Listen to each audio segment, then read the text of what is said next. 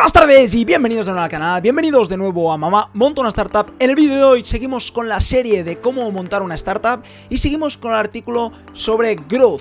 En el caso de hoy vamos a analizar la segunda parte del artículo, está compuesto por tres partes, hoy analizamos la segunda que es cómo construir tu primer equipo de growth, ¿no? De crecimiento, de hacer crecer tu startup.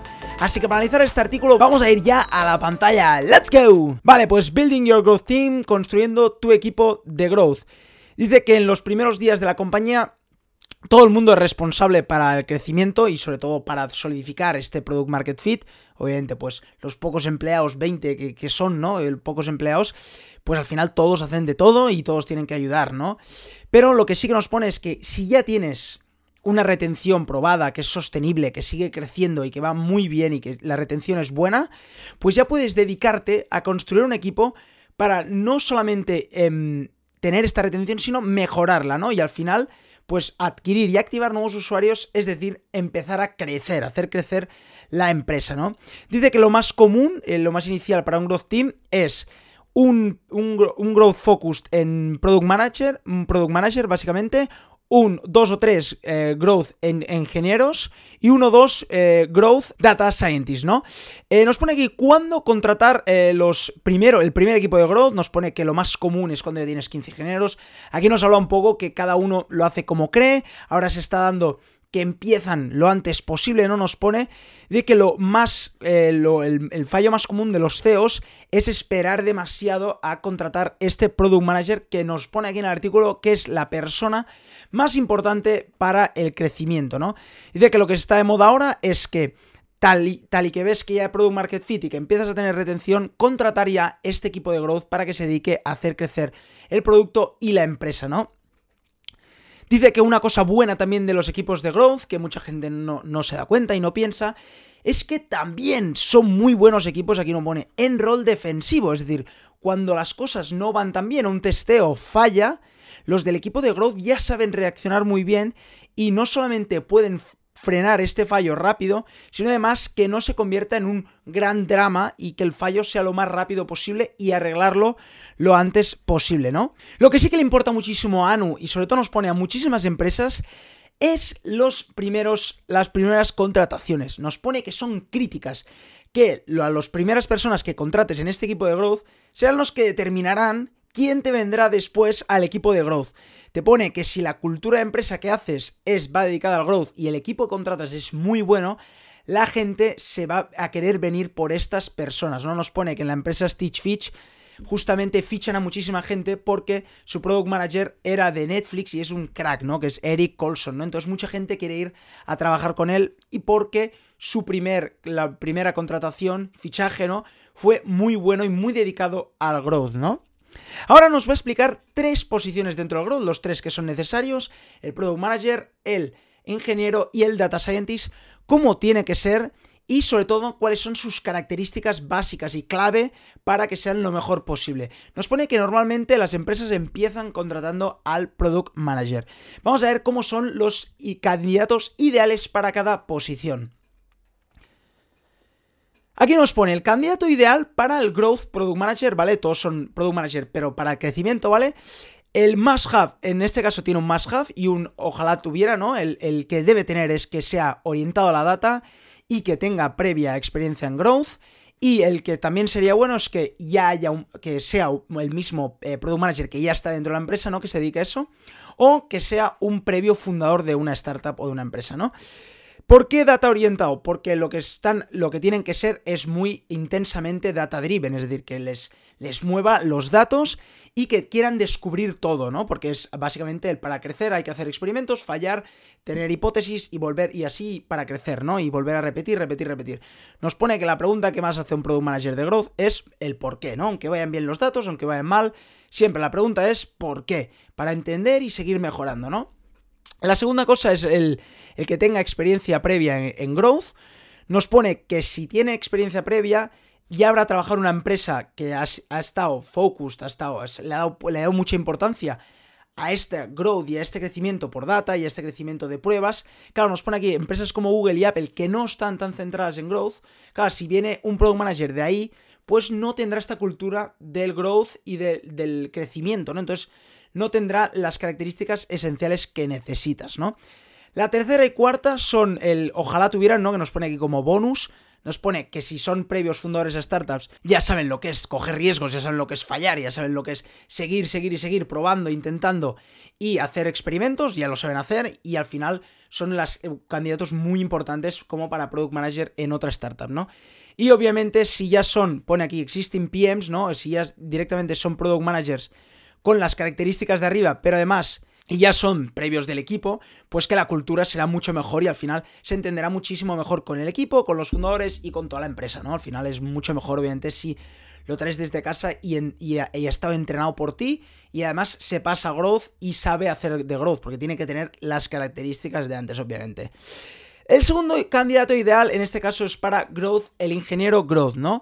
Tiene cuatro, en este sí que son cuatro más, que son, tiene que ser proactivo, tiene que ser self-starter, no llorar por código perdido, es decir, porque no ser partícipe de todo.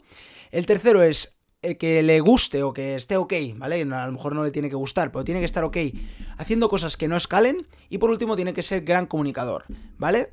La primera, tiene que ser proactivo. Tienen que hacer muchísimos experimentos en el growth. En el growth es hacer experimentos, fallar, ver lo que funciona y añadirlo, ¿vale? Para eso tiene que ser un tipo que sea proactivo, tiene que saber cómo hacer hipótesis, cómo hacer experimentos y cómo seguir iterando y además con esa curiosidad del por qué, ¿no? Por qué pasan las cosas, cómo se puede mejorar, que además también tiene el Product Manager, ¿no?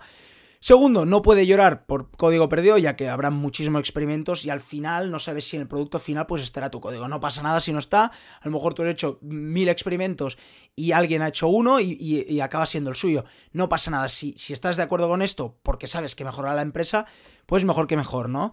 El tercero es hacer cosas que no escalen, que estés ok. ¿Por qué? Porque tienes que hacer muchos tests, tienes que experimentar mucho, tiene que hacer mucha ingeniería detrás y hacer muchos experimentos y mucho camino que a lo mejor pues no escala tanto, no son productos que hagas, que construyas ya para que el primer día lo, usen 100 millones de usuarios, sino que es poco a poco haciendo crecer con los experimentos, haciendo crecer el producto y la empresa, ¿no? Y por último, gran comunicador. Eso también lo tiene el último candidato ¿Por qué? Básicamente porque se dedican a hablar mucho. Es un, es un trabajo, el de growth, que tienes que hablar muchísimo, ya que son muchos experimentos, hay muchos resultados, hay muchos datos. Los datos se tienen que comunicar con todo el equipo, con los fundadores. Tienes que tener bien claro el roadmap, por tanto, tienes que saber muy bien las funciones de cada uno. Tienes que saber muy bien si, qué, cuáles son los datos, ir hablando con todos para ver qué funcionalidades han gustado más, han gustado menos y cómo transmitir eso, ¿no? El tercer candidato ideal, en este caso es Data Scientist, hemos dicho era un Product Manager, dos o tres ingenieros y uno o dos Data Scientist. Data Scientist es obvio que es clave porque es data, ¿no? Al final son datos, para mejorar un producto, para mejorar una empresa, los datos son clave. Ya lo han dicho en el Product Manager, tiene que tener, tiene que ser data driven, tiene que moverse por los datos, tiene que ver si los datos van bien, eh, quiere decir que el producto está gustando más, si van mal, pues quiere decir tenemos que quitar cosas y seguir avanzando, ¿no? El Growth Data Scientist tiene que tener tres cosas. El primero es, tiene que ser familiar con experimentos, tiene que ser con el design experimental, ¿no? Tiene que saber mucho esto de experimentos, cómo se hacen y cómo hacerlos, ¿no? El segundo es que tiene que tener habilidad de código. Esto es importante y es verdad que lo ponen aquí, es verdad que cuando hablas de data scientist normalmente supones que hablan de código, pero tienen una particularidad, ahora la veremos. Y el tercero es que sean gran comunicadores. Esta es la misma que en el segundo, porque es verdad que hay muchos datos, hay mucha información, hay muchas hipótesis, muchos tests, y tienes que saber comunicarte con todos para que el experimento final y el producto final sea el mejor posible y que por una mala comunicación no falle el, producto final, ¿no? El que sacas al mercado. Vale, pero las dos primeras es fluencia con él y saber interpretar la experimental design, el diseño experimental, ¿no? Básicamente es saber hacer experimentos, porque data scientists es verdad que ahora vienen de muchas ramas, es verdad que escuelas de negocios, escuelas de informática ya están dando al data porque se han dado cuenta que los datos es el futuro, es como el petróleo, es como el dinero, es, un, un asset muy importante, ¿no? Los datos. Y tienen que saber usar esos datos, tienen que saber hacer experimentos con esos datos y, cómo mejorar el producto con esos datos, ¿no? Aquí nos pone que cuando hagas la entrevista tienes que irle preguntando preguntas para saber si ellos están muy habituados a hacer experimentos y pues, sobre todo para mejorar los productos y la empresa, ¿no? El segundo, la coding ability. ¿Por qué lo decía? Nos pone porque vas a tratar con muchísimo dato.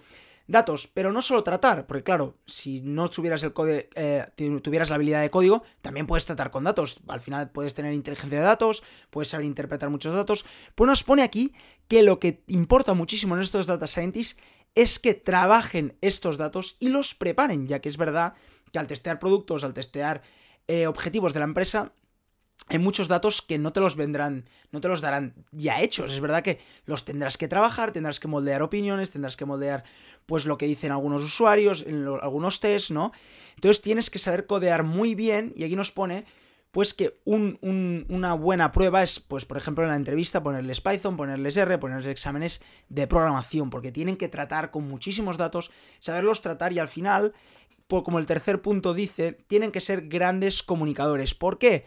Porque entre el equipo tienen que comunicarse muy bien los experimentos, porque si no los comunican bien eh, y no los presentan bien, en este caso, por eso necesitan la habilidad de código, si no las preparan bien estos datos y no los presentan bien y no saben cómo comunicarlos, pues el experimento al final no serviría de nada, porque el producto seguirá sin mejorar, ¿no? Entonces, si tienen la habilidad de código y saben cómo comunicarlo, pues mejor que mejor, porque sabrán cómo comunicarlo y al final el producto crecerá muchísimo más y será cuando la empresa empezará a crecer y a conseguir muchísimos usuarios. Y para la semana que viene empezaremos con el primer año de tu equipo de growth. Hoy hemos aprendido a cómo gracias a Anu, cómo hacer este equipo, con quiénes son los sujetos o quiénes son los empleados que tienes que tener y cuáles son sus características. Y la semana que viene empezaremos con tu primer equipo y tu primer año de este equipo de growth, ¿no? Bueno, pues hasta aquí el vídeo de hoy. Espero que os haya gustado. Creo que ha sido súper interesante y que hemos aprendido muchísimo. Por lo menos yo he aprendido muchísimo. Hay cosas que no tenía ni idea, que no sabía, ¿no? Y creo que gracias a Anu, pues estoy aprendiendo muchísimo de growth con este artículo. Bueno, pues espero que os haya gustado. Si es así, darle un buen like y acordaros de suscribiros a mi canal para más contenido. Como cada día, nos vemos mañana con otro vídeo. ¡Chao!